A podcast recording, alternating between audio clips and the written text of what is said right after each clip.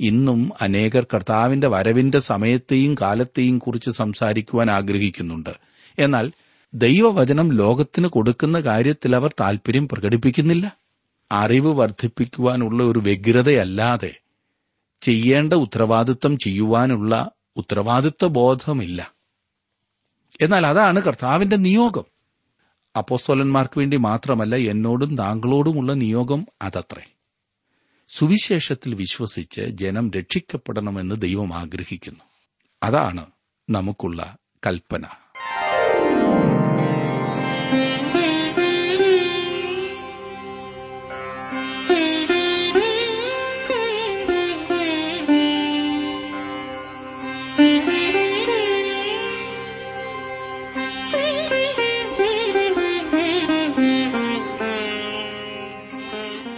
W ആറിന്റെ വേദപഠന class ആരംഭിക്കുകയാണ്. ജീവസന്ദേശം. ജീവസന്ദേശം വേദപഠന ക്ലാസുകളിലേക്ക് എല്ലാ പ്രിയ ശ്രോതാക്കളെയും സ്നേഹപൂർവം സ്വാഗതം ചെയ്യുന്നു. സഹോദരൻ ജോർജ് ഫിലിപ്പ് പഠിപ്പിക്കുന്ന ഈ വേദപഠന ക്ലാസ്സിലെ ഇന്നത്തെ പാഠഭാഗം പ്രവൃത്തികൾ ഒന്നാം അധ്യായം നാലാം വാക്യം മുതൽ ഇരുപത്തിയാറാം വാക്യം വരെ. പ്രാർത്ഥനയോടെ നമുക്ക് പഠിക്കാം.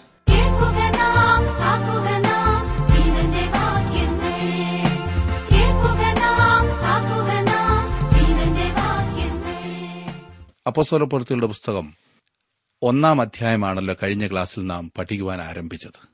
ഈ പുസ്തകം സുവിശേഷങ്ങളും ലേഖനങ്ങളും തമ്മിൽ ബന്ധിപ്പിക്കുന്ന ഒരു പാലം പോലെയാകുന്നു എന്ന് നാം കണ്ടു. നാല് സുവിശേഷങ്ങളും കൂടി ഒരു ചോർപ്പിലേക്കൊഴിച്ചിട്ട് ഒരു ജഗ്ഗിൽ പിടിച്ചാൽ എങ്ങനിരിക്കുമോ അതാണ് അപ്പോസ്തല പ്രവൃത്തികളുടെ പുസ്തകം ഒന്നാം അധ്യായം. ലേഖനങ്ങൾ വായിച്ചു മനസ്സിലാക്കുന്നതിനായി അവിടെ വരെ കയറിച്ചെല്ലുവാൻ സഹായിക്കുന്ന ഒരു കോവേണിയാണ് പ്രവർത്തികളുടെ പുസ്തകം എന്ന് നാം പഠിച്ചു. ഈ ചരിത്ര പുസ്തകം വൈദ്യനായ ലൂക്കോസ് തയോഫിലോസിന് എഴുതിയതാണെന്നും തയോഫിലോസ് എന്ന പേരിന്റെ അർത്ഥം ദൈവത്തെ സ്നേഹിക്കുന്നവൻ എന്നാകുന്നു എന്നതും നാം കണ്ടു. ഒന്നാം അധ്യായത്തിന്റെ എട്ടാം വാക്യമാണ് ഈ പുസ്തകത്തിന്റെ താക്കോൽ വാക്യമെന്നുള്ളത് മറക്കരുത്. ഈ പുസ്തകത്തിലെ എട്ട് പ്രത്യേകതകൾ പറഞ്ഞത് ഓർത്തിരിക്കുമല്ലോ? ഈ പുസ്തകത്തിൽ നൂറ്റിപ്പത്ത് ആളുകളുടെ പേരെടുത്ത് പറഞ്ഞിട്ടുണ്ട് എന്ന പ്രത്യേകത മറക്കരുത്. മരിച്ചവരിൽ നിന്നുള്ള യേശുവിന്റെ ശാരീരികമായ ഉയർത്തെഴുന്നേൽപ്പാണ് വൈദ്യനായ ലൂക്കോസ് തന്റെ ചരിത്ര പുസ്തകത്തിൽ ഊന്നിപ്പറയുവാൻ ആഗ്രഹിക്കുന്ന സത്യം. അതെ യേശു ഇന്നും ജീവിക്കുന്നു എന്ന വലിയ യാഥാർത്ഥ്യം. യേശുവിന്റെ ഉയർത്തെഴുന്നേൽപ്പിനെക്കുറിച്ച് ആദ്യ വാക്യങ്ങളിൽ പറഞ്ഞിരിക്കുന്നത് അതിനെ സ്ഥിരീകരിച്ച് സംസാരിച്ചിരിക്കുന്നത് നാം കാണുകയുണ്ടായി. ഇന്ന് നാല് മുതലുള്ള വാക്യങ്ങൾ നമുക്ക് നോക്കാം. അപ്പോസ്തലപ്രവൃത്തിയുടെ പുസ്തകം ഒന്നാം അധ്യായത്തിന്റെ നാലും അഞ്ചും വാക്യങ്ങൾ ഞാൻ ആദ്യം വായിക്കാം. അങ്ങനെ അവൻ അവരുമായി കൂടിയിരിക്കുമ്പോൾ അവരോട് നിങ്ങൾ യെരുശലേമിൽ നിന്ന് വാങ്ങിപ്പോകാതെ എന്നോട് കേട്ട പിതാവിന്റെ വാഗ്ദത്വത്തിനായി കാത്തിരിക്കണം. യോഹന്നാൻ വെള്ളം കൊണ്ട് സ്നാനം കഴിപ്പിച്ചു നിങ്ങൾക്കോ ഇനി ഏറെ നാൾ കഴിയും മുമ്പ് പരിശുദ്ധാത്മാവ് കൊണ്ട് സ്നാനം ലഭിക്കും എന്ന് കൽപ്പിച്ചു. ഉയർത്തെഴുന്നേറ്റ കർത്താവ് അപ്പോസ്തോലന്മാർക്ക് പ്രത്യക്ഷനാവുകയും അവർക്ക് ഈ നിർദ്ദേശങ്ങൾ നൽകുകയും ചെയ്തു. അവർക്ക് എന്തോ സംഭവിക്കുവാൻ പോകുന്നു എന്ന് അവൻ അവരോട് കൃത്യമായി പറഞ്ഞു. അധികം ദിവസം കഴിയുന്നതിനു മുൻപ് പരിശുദ്ധാത്മാവിനാൽ അവർ സ്നാനമേൽക്കുവാൻ പോവുകയാണ്. ഈ പരിശുദ്ധാത്മ സ്നാനം പിതാവായ ദൈവത്തിന്റെ വാഗ്ദത്വവും യേശുവിനോടുള്ള വാഗ്ദത്വവുമാണ്. ഇത് നേരത്തെ പറഞ്ഞിരുന്നതാണ്. ഒരു കാര്യം ഓർക്കണം. ജലസ്നാനത്തെക്കുറിച്ചല്ല ഇവിടെ പറയുന്നത്. ഇത് നാം പ്രത്യേകം ഓർത്തിരിക്കേണ്ട പ്രധാനപ്പെട്ട ഒരു കാര്യമാണ്. ജലസ്നാനം എന്നത് ഒരു ആചരണമാണല്ലോ. അതായത് നമ്മുടെ ആന്തരികമായിട്ടുള്ള ഉള്ളിലുള്ള വിശ്വാസത്തിന്റെ ബാഹ്യ പ്രകടനമാണ് ഈ ആചാരം എന്നതുകൊണ്ട് ഉദ്ദേശിക്കുന്നത്. പരിശുദ്ധാത്മാവ് കൊണ്ടുള്ള സ്നാനമാണ് യഥാർത്ഥ സ്നാനം. ഈ പരിശുദ്ധാത്മ സ്നാനമാണ് ഒരു വിശ്വാസിയെ വിശ്വാസികളുടെ കൂട്ടമായ സഭയിലേക്ക് അഥവാ ക്രിസ്തുവിന്റെ ശരീരമാകുന്ന സഭയിലേക്ക് ചേർക്കുന്നത്. രണ്ടാം അധ്യായത്തിലേക്ക് വരുമ്പോൾ പെന്തക്കോസ്ത് ദിവസം പരിശുദ്ധാത്മാവ് വരുന്നതിനെക്കുറിച്ച് അവിടെ പറഞ്ഞിരിക്കുന്നതായും അവർ പരിശുദ്ധാത്മാവിനാൽ നിറഞ്ഞവരായി തീർന്നതിനെക്കുറിച്ചും നാം കാണുന്നതാണ്. ശുശ്രൂഷയ്ക്കായി അവർ നിറയപ്പെടണമായിരുന്നു. അവർ പരിശുദ്ധാത്മാവിനാൽ നിറയപ്പെട്ടവരായിരുന്നു എന്ന വസ്തുത പരിശുദ്ധാത്മാവിന്റെ ശുശ്രൂഷകൾ നിവർത്തിക്കപ്പെട്ടു എന്നാണ് സൂചിപ്പിക്കുന്നത്. ആറാം വാക്യത്തിൽ നാം കാണുന്നത് ഒരുമിച്ച് കൂടിയിരുന്നപ്പോൾ അവർ അവനോട് കർത്താവെ നീ ഇസ്രായേലിന് ഈ കാലത്തിലോ രാജ്യം യഥാസ്ഥാനത്താക്കി കൊടുക്കുന്നത്? എന്ന് ചോദിച്ചു. അപ്പോസ്തോലന്മാർ ഈ ചോദ്യം ചോദിച്ചത് തെറ്റായിപ്പോയി എന്ന് ചിന്തിക്കുന്ന ആളുകളുണ്ട്. എന്നാൽ യേശു കർത്താവ് അവർക്ക് കൊടുത്ത ഉത്തരത്തിൽ നിന്നും അവർക്ക് തെറ്റു പറ്റിയില്ല എന്ന് മനസ്സിലാക്കുവാൻ കഴിയും. അവരുടെ ചോദ്യം ന്യായവും സ്വാഭാവികവുമായിരുന്നു. നമ്മുടെ കർത്താവ് ആ വിധത്തിൽ തന്നെ ഉത്തരം നൽകുകയും ചെയ്തു. അവൻ അവരെ കുറ്റപ്പെടുത്തിയില്ല. അതൊരു തെറ്റായിട്ടുള്ള അല്ലെങ്കിൽ അതൊരു ബുദ്ധിമോശമായിട്ടുള്ള ചോദ്യമാണെന്ന് കർത്താവ് പറഞ്ഞിട്ടേയില്ല. അപ്പോസ്തോലന്മാർ പഴയ നിയമം അഭ്യസിച്ചവരും അതിൽ വളർന്നവരും ആയിരുന്നു എന്ന് മറക്കരുത്. മഷിഹായുടെ വരവിനു വേണ്ടി അവർ കാത്തിരുന്നു. ഈ ഭൂമിയിൽ രാജ്യം സ്ഥാപിക്കാൻ മഷിഹ വരുന്നത് അവർ നോക്കി കാത്തിരുന്നു. അവർക്കറിയാമായിരുന്നു മഷിഹ വരും അവൻ തന്റെ രാജ്യം സ്ഥാപിക്കുമെന്ന്. അതായിരുന്നു അവരുടെ പ്രത്യാശ. ഇന്നും ഈ ഭൂമിയിലെ പ്രത്യാശ അത് തന്നെയാണ്. ദൈവം ഭൂമിയോടുള്ള തന്റെ പ്രവർത്തനം മതിയാക്കിയിട്ടില്ല. ഈ ഭൂമിയെ തുടച്ചു മാറ്റുവാൻ ദൈവത്തിന് കഴിയുമെങ്കിലും ദൈവം അത് ചെയ്യുവാൻ ആഗ്രഹിക്കുന്നില്ല. ഈ ഭൂമിയെ സംബന്ധിച്ചിടത്തോളം ദൈവത്തിന് വ്യക്തമായ ഒരു ഉദ്ദേശമുണ്ട്. അവൻ പറഞ്ഞിരുന്ന ദൈവരാജ്യം ദാവീദിന്റെ ഭവനം യഥാസ്ഥാനപ്പെടുത്തുക എന്ന തരത്തിലാണ് തന്റെ ഉയർത്തെഴുന്നേൽപ്പിന് ശേഷം ഈ കാര്യങ്ങൾ അവൻ പറഞ്ഞത്. ഏഴാം വാക്യത്തിൽ നാം കാണുന്നത് അവൻ അവരോട് പിതാവ് തന്റെ സ്വന്തം അധികാരത്തിൽ വെച്ചിട്ടുള്ള കാലങ്ങളെയോ സമയങ്ങളെയോ അറിയുന്നത് നിങ്ങൾക്കുള്ളതല്ല. ഈ പ്രത്യേക സമയത്ത് രാജ്യം യഥാസ്ഥാനപ്പെടുത്തുകയില്ല എന്ന് യേശു അവരോട് പറഞ്ഞു. നേരെ മറിച്ച് തന്റെ നാമത്തിനു വേണ്ടി ഒരു ജനതയെ അതായത് സഭയെ വിളിച്ചു വേർതിരിക്കുവാൻ പോവുകയാണ്. പതിനഞ്ചാം അധ്യായത്തിൽ അപ്പോസ്തലന്മാരുടെ ആദ്യത്തെ കൌൺസിലിനു വേണ്ടി യെരുസലേമിൽ ഒരുമിച്ച് കൂടിയപ്പോൾ യാക്കോബ് ഇപ്രകാരം സൂചിപ്പിച്ചതായിട്ട് നമുക്ക് കാണുവാൻ സാധിക്കുന്നുണ്ട്. പതിനഞ്ചാം അധ്യായത്തിന്റെ പതിനാല് മുതൽ പതിനെട്ട് വരെയുള്ള വാക്യങ്ങളിൽ അവിടെ യാക്കോബ് സൂചിപ്പിച്ചത് ദൈവത്തിന്റെ പദ്ധതി എന്താകുന്നു എന്നത്രേ. ഇന്ന് ദൈവം ചെയ്യുന്നത് ഇതത്രേ. തന്റെ നാമത്തിനു വേണ്ടി ഒരു ജനത്തെ വേർതിരിപ്പാൻ ദൈവം ജാതികളെ സന്ദർശിക്കുന്നു. അതായത് ദൈവം ലോകത്തിൽ നിന്ന് ക്രിസ്തുവിൽ വിശ്വസിക്കുന്ന ജനത്തെ വേർതിരിക്കുകയും പരിശുദ്ധാത്മാവ് അവരെ വിശ്വാസികളുടെ ശരീരമാകുന്ന കർത്താവിന്റെ സഭയിലേക്ക് സ്നാനം കഴിപ്പിക്കുകയും ചെയ്യുന്നു. അതായത് ഏകീഭവിപ്പിക്കുന്നു. അതിനാൽ ഇക്കാലത്തിലോ രാജ്യം യഥാസ്ഥാനത്താക്കുന്നത് എന്ന് ഈ അപ്പോസ്തോലന്മാർ യേശുവിനോട് ചോദിച്ചപ്പോൾ ആ സമയത്ത് ചർച്ച ചെയ്യുവാനുള്ള വിഷയമല്ല അത് എന്ന് യേശു പറഞ്ഞു. ഞാൻ പറയട്ടെ ഇന്നും ചർച്ചയ്ക്കെടുക്കുവാനുള്ളൊരു വിഷയമല്ല അത്.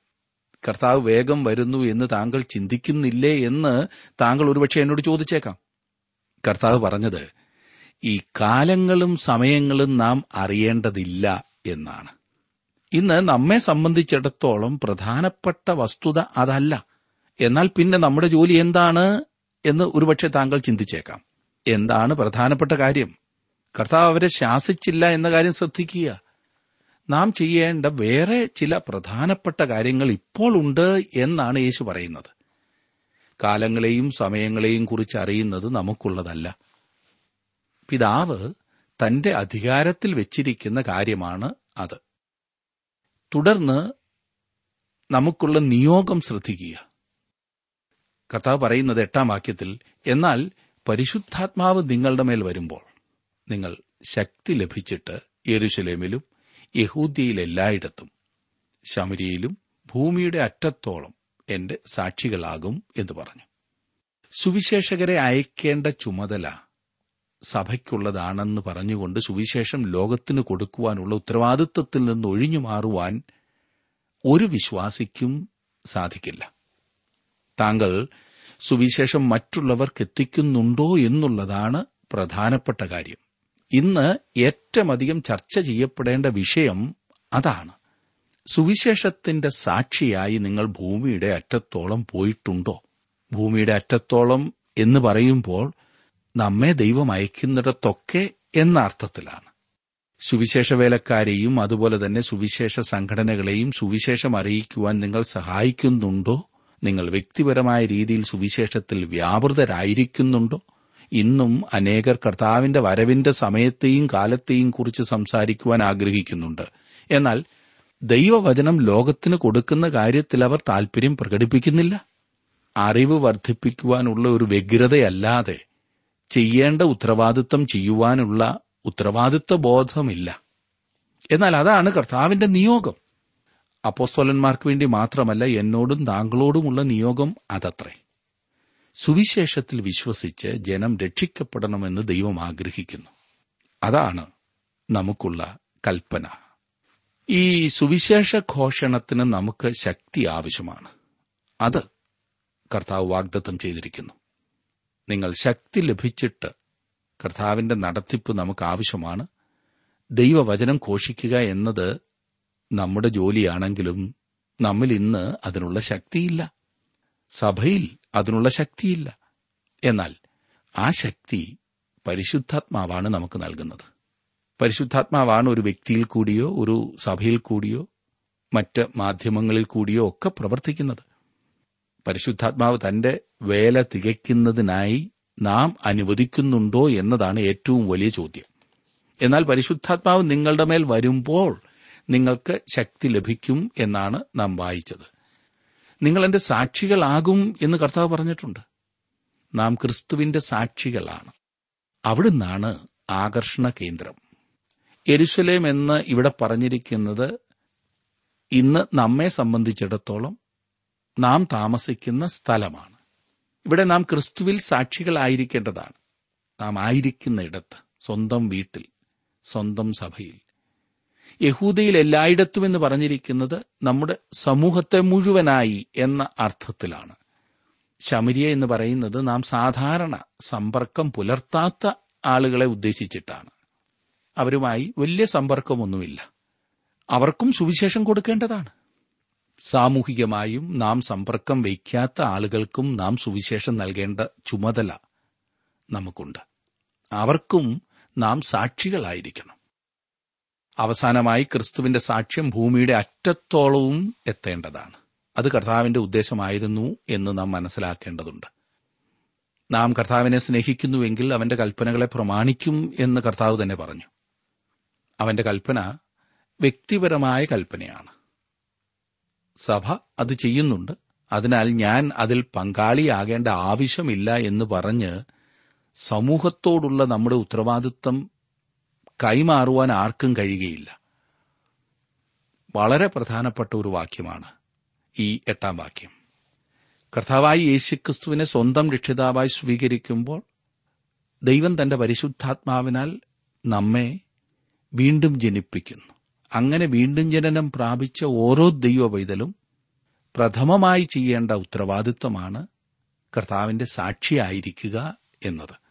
അത് പ്രസംഗം കൊണ്ട് മാത്രമല്ല ജീവിതം കൊണ്ട് നമ്മുടെ സാന്നിധ്യം കൊണ്ട് നാം പോകുന്നിടത്ത് നാം ജീവിക്കുന്നിടത്ത് നാം പ്രവർത്തിക്കുന്നിടത്ത് എല്ലായിടത്തും കർത്താവിന്റെ സാക്ഷിയാകുക എന്നതാണ് ഒരു ദൈവ പൈതലിനെക്കുറിച്ച് ദൈവം ആഗ്രഹിക്കുന്നത്. കർത്താവിന്റെ സാക്ഷിയാകുവാൻ കഴിയാത്ത വിധത്തിലുള്ള പെരുമാറ്റങ്ങളും സംസാരങ്ങളും ജീവിത രീതികളുമൊക്കെ നാം വളരെ ശ്രദ്ധിച്ച് അതിൽ നിന്ന് വെളിയിൽ വരണം. എല്ലാം സാക്ഷിക്കുന്നതിന് ഉതകുന്ന വിധത്തിലായിരിക്കണം എന്ന് ചുരുക്കം. ഇനിയും ഒൻപതാം വാക്യത്തിലേക്ക് നാം വരുമ്പോൾ യേശുവിന്റെ സ്വർഗാരോഹണവും വീണ്ടും വരവിന്റെ വാഗ്ദത്വവുമാകുന്നു നാം കാണുന്നത്. ഇത് പറഞ്ഞ ശേഷം അവർ കാണുകെ അവൻ ആരോഹണം ചെയ്തു. ഒരു മേഘം അവനെ മൂടിയിട്ട് അവൻ അവരുടെ കാഴ്ചയ്ക്ക് മറഞ്ഞു. കർത്താവിന്റെ ശുശ്രൂഷയിലെ മഹത്വകരവും പ്രസക്തവുമായ ഒരു അത്ഭുതമാണ് സ്വർഗാരോഹണം. ബഹിരാകാശ യാത്രയെക്കുറിച്ച് സംസാരിക്കുന്ന ഈ നാളുകളിൽ ഇത് വിശേഷാൽ വാസ്തവമാണ്. ബഹിരാകാശ യാത്ര വാസ്തവത്തിൽ ഒരു പുതിയ കാര്യമല്ല. നമ്മുടെ കർത്താവ് ഉയരങ്ങളിലേക്ക് പോയി. അവനൊരു ബഹിരാകാശ പ്രക്ഷേപണ കേന്ദ്രമോ ഒരു ബാഹ്യാകാശ വസ്ത്രമോ ഒന്നും തന്നെ ആവശ്യമായിരുന്നില്ല. അവനെ സ്വീകരിക്കുവാൻ ഒരു മേഘമുണ്ടായിരുന്നു. അത് എങ്ങനെയുള്ള മേഘമായിരുന്നു എന്നറിയാമോ? കാർമേഘമായിരുന്നില്ല കേട്ടോ. അത് സമാഗമന കൂടാരത്തെ മറച്ചിരുന്ന ഷെഖേന തേജസ് ഉണ്ടായിരുന്നല്ലോ അതായിരുന്നു. അവൻ തന്റെ മഹാപുരോഹിത പ്രാർത്ഥനയിൽ ഇപ്രകാരം പ്രാർത്ഥിച്ചു. ഇപ്പോൾ പിതാവേ ലോകമുണ്ടാകും മുമ്പേ എനിക്ക് നിന്റെ അടുക്കൽ ഉണ്ടായിരുന്ന മഹത്വത്തിൽ എന്നെ നിന്റെ അടുക്കൽ മഹത്വപ്പെടുത്തണമേ എന്ന്. യോഹനാന്റെ സുവിശേഷം പതിനേഴാം അധ്യായത്തിന്റെ അഞ്ചാം വാക്യമാണ് ഞാൻ വായിച്ചത്. യേശു ഈ ഭൂമിയിൽ പിറന്നപ്പോൾ ഒരു കീറ്റുശീലയിൽ പൊതിയപ്പെട്ടവനായിരുന്നു. എന്നാൽ യേശു ഈ ഭൂമിയിൽ നിന്ന് എടുക്കപ്പെട്ടപ്പോൾ തേജസ്സിന്റെ മേഘങ്ങളാൽ ചുറ്റപ്പെട്ടവനായിരുന്നു അവൻ. അപ്രകാരമാണ് കർത്താവ് പിതാവിന്റെ വലത്തു ഭാഗത്തേക്ക് മടങ്ങിപ്പോയത്. അപ്പോസ്തോലന്മാർ ഇതെല്ലാം നോക്കിക്കൊണ്ട് നിൽക്കുമ്പോൾ രണ്ട് ദൂതന്മാർ അവർക്ക് പ്രത്യക്ഷമായി. അവരെ കണ്ടാൽ മനുഷ്യരുടെ കൂട്ടിരുന്നു.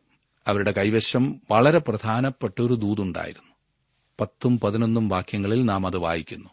ഗലീല പുരുഷന്മാരെ നിങ്ങൾ ആകാശത്തിലേക്ക് നോക്കി നിൽക്കുന്നതെന്ത്? നിങ്ങളെ വിട്ട് സ്വർഗാരോഹണം ചെയ്ത ഈ യേശുവിനെ സ്വർഗത്തിലേക്ക് പോകുന്നവനായി നിങ്ങൾ കണ്ടതുപോലെ തന്നെ അവൻ വീണ്ടും വരും എന്ന് പറഞ്ഞു.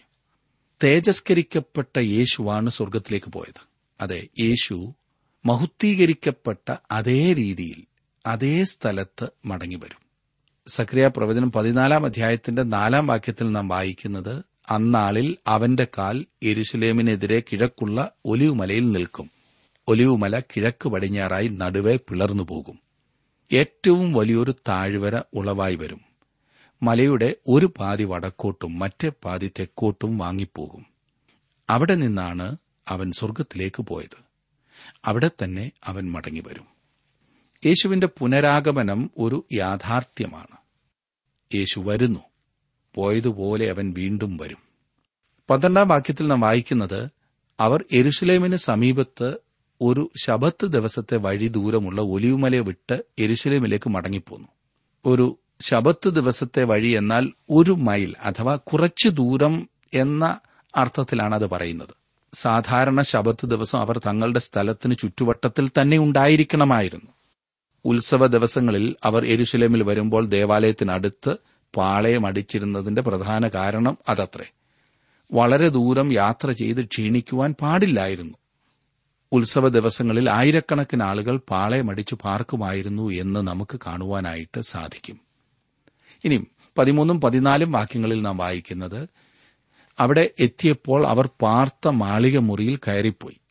പത്രോസ് യോഹന്നാൻ യാക്കോബ് അന്ത്രയോസ് ഫിലിപ്പോസ് തോമസ് ബർത്തലോമായി മത്തായി അൽഭായിയുടെ മകനായ യാക്കോബ് എരിവുകാരനായ ഷിമോൻ യാക്കോബിന്റെ മകനായ യൂത ഇവരെല്ലാവരും സ്ത്രീകളോടും യേശുവിന്റെ അമ്മയായ മറിയയോടും അവന്റെ സഹോദരന്മാരോടും കൂടെ ഒരുമനപ്പെട്ട് പ്രാർത്ഥന കഴിച്ചു പോന്നു. യേശുവിന്റെ അമ്മയെ ഇവിടെ നമുക്ക് കാണുവാനായിട്ട് സാധിക്കുന്നു. മറിയം അവിടെ ഉണ്ടായിരുന്നു എന്നതിൽ ഞാൻ വളരെ സന്തോഷിക്കുന്നു. അവളുടെ സൽപ്പേര് ഇപ്പോൾ വ്യക്തമായി കഴിഞ്ഞിരുന്നു. അവൾ അവകാശപ്പെട്ടതുപോലെ യേശു ദൈവപുത്രനെന്നും കന്യകയിൽ നിന്ന് ജനിച്ചവനെന്നുമുള്ള വസ്തുതകൾ ഇപ്പോൾ വ്യക്തമായി തെളിയിക്കപ്പെട്ടിരിക്കുന്നു. അപ്പസ്തോലന്മാരുടെയും മറ്റു വിശ്വാസികളുടെയും മനോഭാവം ഒത്തൊരുമയുടെയും പ്രാർത്ഥനയുടെയും കാത്തിരിപ്പിന്റേതുമായിരുന്നു എന്നോർക്കണം. ഈ പറഞ്ഞ അവസ്ഥ ഇന്ന് യാതൊരു വിധത്തിലും ആവർത്തിക്കുവാൻ കഴിയുന്നതല്ല എന്നും കൂടി ഞാൻ പറയട്ടെ. ഇതൊരു പ്രത്യേക കാലയളവിലായിരുന്നു എന്ന കാര്യം ശ്രദ്ധിക്കണം. അത് കർത്താവിന്റെ സ്വർഗാരോഹണത്തിനും പരിശുദ്ധാത്മാവിന്റെ വരവിനും മധ്യയുള്ള കാലയളവായിരുന്നു. ഞാനും നിങ്ങളും ആ കാലയളവിലല്ല ഇന്ന് ജീവിക്കുന്നത്. അത് ആവർത്തിക്കുവാൻ കഴിയുകയുമില്ല. നാം പരിശുദ്ധാത്മാവിന്റെ വരവിന് വേണ്ടി നോക്കി പാർക്കുന്നില്ല. രണ്ടായിരം വർഷങ്ങൾക്ക് മുമ്പ് അവൻ വന്നു കഴിഞ്ഞു. പരിശുദ്ധാത്മാവ് വരാൻ കാത്തിരുന്നാൽ ഇന്ന് അതൊരു മണ്ടത്തരമാണ്. അവൻ വന്നു കഴിഞ്ഞു. അവിടുന്ന് പരിശുദ്ധാത്മാവിനെ ഓരോ വിശ്വാസിയിലേക്കും അയച്ചിരിക്കുകയാണ്. നൂറ്റി ഇരുപത് പേരുള്ള ഒരു സംഘം കൂടിയിരിക്കുമ്പോൾ പത്രോസ് സഹോദരന്മാരുടെ നടുവിൽ എഴുന്നേറ്റ് നിന്ന് പറഞ്ഞത് സഹോദരന്മാരായ പുരുഷന്മാരെ യേശുവിനെ പിടിച്ചവർക്ക് വഴികാട്ടിയായി തീർന്ന യൂതയെക്കുറിച്ച് പരിശുദ്ധാത്മാവ് ദാവീദ് മുഖാന്തരം മുൻ പറഞ്ഞ തിരുവഴുത്തിന് നിവർത്തി വരുവാൻ ആവശ്യമായിരുന്നു. അവൻ ഞങ്ങളുടെ എണ്ണത്തിൽ ഉൾപ്പെട്ടവനായി ഈ ശുശ്രൂഷയിൽ പങ്ക് ലഭിച്ചിരുന്നുവല്ലോ. അവൻ അനീതിയുടെ കൂലി കൊണ്ട് ഒരു നിലം മേടിച്ച് തലകീഴായി വീണ് നടുവേ പിളർന്ന് അവന്റെ കുടലെല്ലാം തുറിച്ചുപോയി. ഇവിടെ ശിമോൻ പത്രോസ് വീണ്ടും സംസാരിക്കുന്നതായി കാണാം. ഇത് പരിശുദ്ധാത്മാവ് സഭയിൽ ഇറങ്ങുന്നതിനു മുൻപായിരുന്നു എന്ന് ഞാൻ വീണ്ടും ഓർപ്പിക്കട്ടെ. ഈ മനുഷ്യന് പരിശുദ്ധാത്മാവിന്റെ നിറവ് ആവശ്യമാണ്.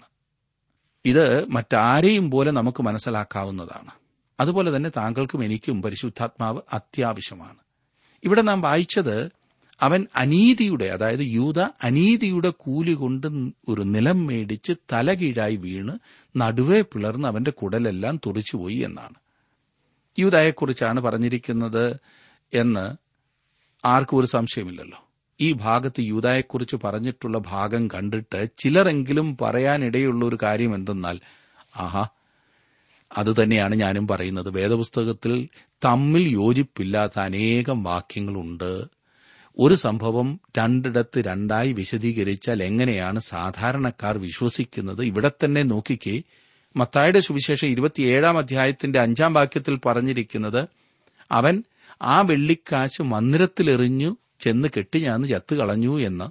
അതേസമയം അപ്പോസ്തല പ്രവൃത്തികളുടെ പുസ്തകം ഒന്നാം അധ്യായത്തിന്റെ പതിനെട്ടാം വാക്യത്തിൽ പറഞ്ഞിരിക്കുന്നത് വെള്ളിക്കാശ് മന്ദിരത്തിൽ എറിഞ്ഞു കളയുകയല്ല അവൻ അതുകൊണ്ട് നിലം വാങ്ങി എന്നാണ്.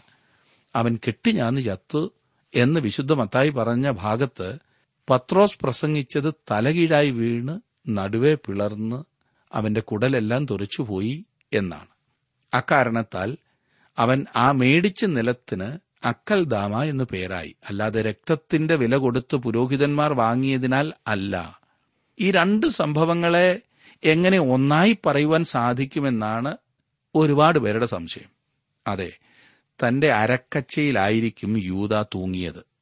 അതൊന്നുകിൽ അഴിക്കുകയോ അല്ലെങ്കിൽ പൊട്ടുകയോ അതുമല്ലെങ്കിൽ ഭൂമി കുലുക്കവും മറ്റുമുണ്ടായപ്പോൾ അത് പൊട്ടി വീഴുകയൊക്കെ ചെയ്തു എന്നത്രേ നമുക്ക് ചിന്തിക്കുവാൻ സാധിക്കുന്നത്. പത്രോസ് ഈ പറഞ്ഞതുപോലെയൊക്കെ സംഭവിച്ചു കൂടായിരുന്നോ തീർച്ചയായിട്ടും വെള്ളിക്കാശ് കൊണ്ട് നിലം വാങ്ങിയതിന്റെ വിവരങ്ങളും നമുക്ക് ലഭിക്കാവുന്നതേയുള്ളൂ അന്യായമായി സമ്പാദിച്ച പണം ഭണ്ഡാരത്തിൽ ഇടുകയോ വിശുദ്ധ വസ്തുക്കൾ വാങ്ങുന്നതിന് ഉപയോഗിക്കുകയോ ചെയ്യില്ലായിരുന്നു. അങ്ങനെ വരുന്ന അവസരങ്ങളിൽ ആ പണം തിരികെ തന്ന ആളിന് തന്നെ നൽകണമെന്നുണ്ടായിരുന്നു. അത് അവൻ വാങ്ങാതിരുന്നാൽ വല്ല പൊതു കാര്യങ്ങൾക്കുമായി ആ പണം ഉപയോഗിക്കാം. അത്രമാത്രം. എന്നിരുന്നാലും ആ പണം തന്നവന്റേത് തന്നെ ആണെന്ന് കണക്കാക്കിയായിരിക്കും അത് വാങ്ങുന്നത്. യൂത നൽകിയ വെള്ളിക്കാശും അങ്ങനെ തന്നെ ആയിരിക്കും ഉപയോഗപ്പെടുത്തിയത്. ഇവിടെ അതിനെക്കുറിച്ചാണ് പറയുന്നത്. യൂതായെക്കുറിച്ചൊരു ശരിയായ ചിത്രം നമുക്കിവിടെ ലഭിക്കുന്നു. പത്തൊൻപതും ഇരുപതും വാക്യങ്ങളിൽ നാം വായിക്കുന്നത് അത് എരുസലേമിൽ പാർക്കുന്ന എല്ലാവരും അറിഞ്ഞതാകൊണ്ട് ആ നിലത്തിന് അവരുടെ ഭാഷയിൽ രക്തനിലം എന്നർത്ഥമുള്ള അക്കൽദാമ എന്ന് പേരായി. സങ്കീർത്തന പുസ്തകത്തിൽ അവന്റെ വാസസ്ഥലം ശൂന്യമായി പോകട്ടെ അതിലാരും പാർക്കാതിരിക്കട്ടെ എന്നും അവന്റെ അധ്യക്ഷസ്ഥാനം മറ്റൊരുത്തിന് ലഭിക്കട്ടെ എന്നും എഴുതിയിരിക്കുന്നു. എന്നാണ് വാസ്തവത്തിൽ ഇവിടെ സംഭവിച്ചത് എന്ന ചോദ്യം അവശേഷിക്കുന്നു. യൂതായുടെ സ്ഥാനം തിരഞ്ഞെടുക്കുന്നതിനു വേണ്ടി ഷിമോൻ പത്രോസ് ഒരു തിരഞ്ഞെടുപ്പ് നടത്തേണ്ടിയിരുന്നോ? അത് വേണ്ടിയിരുന്നില്ല എന്നാണ് എന്റെ പക്ഷം. ഇരുപത്തൊന്നും ഇരുപത്തിരണ്ടും വാക്യങ്ങളിൽ നാം കാണുന്നത് ആകയാൽ കർത്താവായി യേശു യോഹന്നാന്റെ സ്നാനം മുതൽ നമ്മെ വിട്ട് സ്വർഗാരോഹണം ചെയ്ത നാൾ വരെ നമ്മുടെ ഇടയിൽ സഞ്ചരിച്ചു പോന്ന കാലത്തെല്ലാം ഞങ്ങളോടുകൂടെ നടന്ന പുരുഷന്മാരിൽ ഒരുത്തൻ ഞങ്ങളോടുകൂടെ അവന്റെ പുനരുദ്ധാനത്തിന് സാക്ഷിയായി തീരണം പരിശുദ്ധാത്മാവിന്റെ ആലോചനയോ നടത്തിപ്പോ കൂടാതെ പത്രോസ് യൂതായുടെ പിൻഗാമിയെ കണ്ടെത്തുവാൻ ഉള്ള ഒരു തെരഞ്ഞെടുപ്പ് നടത്തിയെന്നത്രേ ഞാൻ ചിന്തിക്കുന്നത്.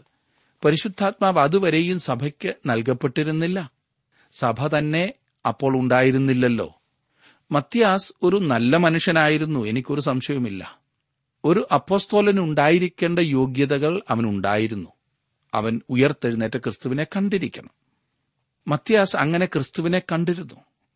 ഇരുപത്തിമൂന്ന് മുതലുള്ള വാക്യങ്ങളിൽ നാം കാണുന്നത് അങ്ങനെ അവർ യുസ്തോസ് എന്ന് മറുപേരുള്ള ബർഷബ എന്ന യോസഫ് മത്യാസ് എന്നീ രണ്ടുപേരെ നിർത്തി. സകല ഹൃദയങ്ങളെയും അറിയുന്ന കർത്താവെ തന്റെ സ്ഥലത്തേക്ക് പോകേണ്ടതിന് യൂത ഒഴിഞ്ഞുപോയ ഈ ശുശ്രൂഷയുടെയും അപ്പോസ്തോലത്വത്തിന്റെയും സ്ഥാനം ലഭിക്കേണ്ടതിന് ഈ ഇരുവരിൽ ഏവനെ നീ തിരഞ്ഞെടുത്തിരിക്കുന്നു എന്ന് കാണിച്ചു തരണമേ എന്ന് പ്രാർത്ഥിച്ച് അവരുടെ പേർക്ക് ചീട്ടിട്ടു. ചീട്ട് മത്യാസിന് വീഴുകയും അവനെ പതിനൊന്ന് അപ്പോസ്തോലന്മാരുടെ കൂട്ടത്തിൽ എണ്ണുകയും ചെയ്തു. അങ്ങനെ അവർ ചീട്ടിട്ട് മത്യാസിനെ തിരഞ്ഞെടുത്തു. എന്നാൽ ഈ ചീട്ടിട്ടുള്ള തെരഞ്ഞെടുപ്പ് പരിശുദ്ധാത്മാവിന്റെയോ ദൈവത്തിന്റെയോ നടത്തിപ്പായിരുന്നു എന്ന് കാണുവാൻ കഴിയില്ല. വാസ്തവത്തിൽ മത്യാസാണോ യൂതായുടെ സ്ഥാനം ഏറ്റെടുത്തത്?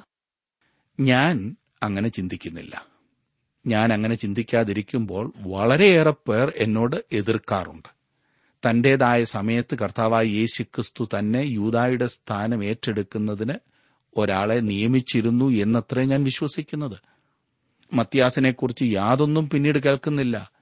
ഒരു കാര്യം നാം ഓർക്കണം കർത്താവ് തന്റെ ശിഷ്യന്മാരെ തെരഞ്ഞെടുത്തപ്പോൾ അതായത് അപ്പോസ്തലന്മാരെ അവൻ തെരഞ്ഞെടുത്തപ്പോൾ താൻ ഇതുപോലെ ചീട്ടിട്ടല്ല തെരഞ്ഞെടുത്തത്. കർത്താവ് പ്രാർത്ഥനയിൽ സമയം ചെലവഴിച്ചതിന് ശേഷം ദൈവഹിതപ്രകാരം ഒരു തെരഞ്ഞെടുപ്പാണ് നടത്തിയത്. മത്യാസിനെക്കുറിച്ച് പിന്നീട് യാതൊന്നും കേൾക്കുന്നില്ല എന്ന് ഞാൻ പറഞ്ഞല്ലോ. അവന്റെ ശുശ്രൂഷയെക്കുറിച്ച് യാതൊന്നും രേഖപ്പെടുത്തിയിട്ടില്ല. പരിശുദ്ധാത്മാവ് മത്യാസിന്റെ തെരഞ്ഞെടുപ്പിനെ അവഗണിച്ചു കളഞ്ഞു എന്നത്ര ഞാൻ വ്യക്തിപരമായി ചിന്തിക്കുന്നത്.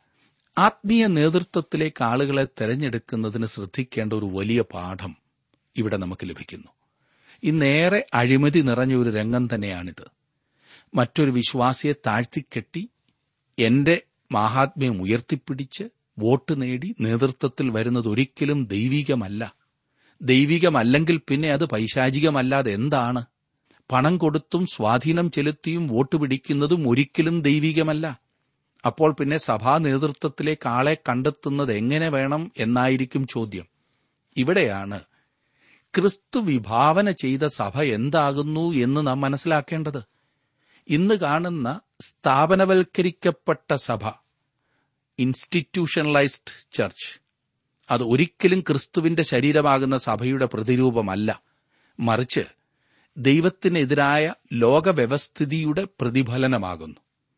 അതുകൊണ്ട് തന്നെ ഈ സ്ഥാപനവൽക്കരിക്കപ്പെട്ട സഭ ലോകവ്യവസ്ഥിതിയിൽ മാത്രമേ പ്രാവർത്തികമാകൂ. അവിടെ തെരഞ്ഞെടുപ്പുകളും വോട്ടുപിടിക്കലും കുതികാലുവെട്ടും എല്ലാം എല്ലാം നടന്നേ മതിയാകൂ. എന്നാൽ ക്രിസ്തുവിന്റെ ശരീരമാകുന്ന സഭയ്ക്ക് ഒരൊറ്റ ഘടന മാത്രമേ ഉള്ളൂ അത് തല ക്രിസ്തു സകല വിശ്വാസികളും അവയവങ്ങൾ. അത് ആഗോള സഭയാണെങ്കിലും ശരി പ്രാദേശിക സഭയാണെങ്കിലും ശരി. ക്രിസ്തുവിന് പൂർണ നിയന്ത്രണമുള്ള ഒരു സമൂഹത്തിൽ വോട്ട് പിടിക്കലിന്റെയും താഴ്ത്തിക്കെട്ടലിന്റെയും ഒന്നും ആവശ്യം വരുന്നില്ല. അവിടെ കർത്താവ് തക്ക ആളെയാക്കും കർത്താവ് തെരഞ്ഞെടുത്ത ആൾ പൗലോസ് ആയിരുന്നു എന്നത്രേ എന്റെ വിശ്വാസം. പൗലോസ് അപ്പോസ്തലൻ ഗലാത്യ സഭയ്ക്ക് എഴുതുന്നത് ശ്രദ്ധിക്കേണ്ടതാണ്. മനുഷ്യരിൽ നിന്നല്ല മനുഷ്യനാലുമല്ല യേശുക്രിസ്തുവിനാലും അവനെ മരിച്ചവരുടെ ഇടയിൽ നിന്ന് ഉയർപ്പിച്ച പിതാവായ ദൈവത്താലുമത്രേ അപ്പോസ്തോളനായ പൌലോസും കൂടെയുള്ള സകല സഹോദരന്മാരും ഗലാത്യ സഭകൾക്ക് എഴുതുന്നത്.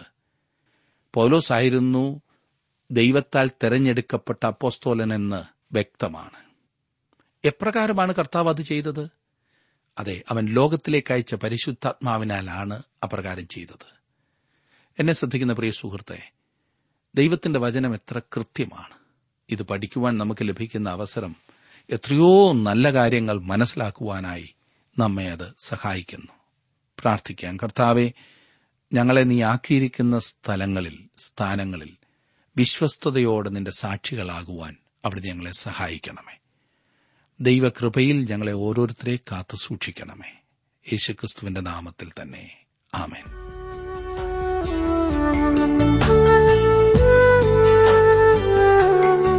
ഞങ്ങളുടെ വിലാസം ജീവസന്ദേശം പോസ്റ്റ് ബോക്സ് നമ്പർ മൂന്ന് തിരുവല്ല അഞ്ച് Keralam. Phone zero four six nine two seven zero zero two eight four. Mobile nine four four seven seven six seven three seven eight. ഞങ്ങളുടെ email address Malayalam T T B at radio eight eight two dot com. വെബ്സൈറ്റിലും ഞങ്ങളുടെ programme ലഭിക്കുന്നതാണ്. ഞങ്ങളുടെ website W W W dot radio eight eight two dot com.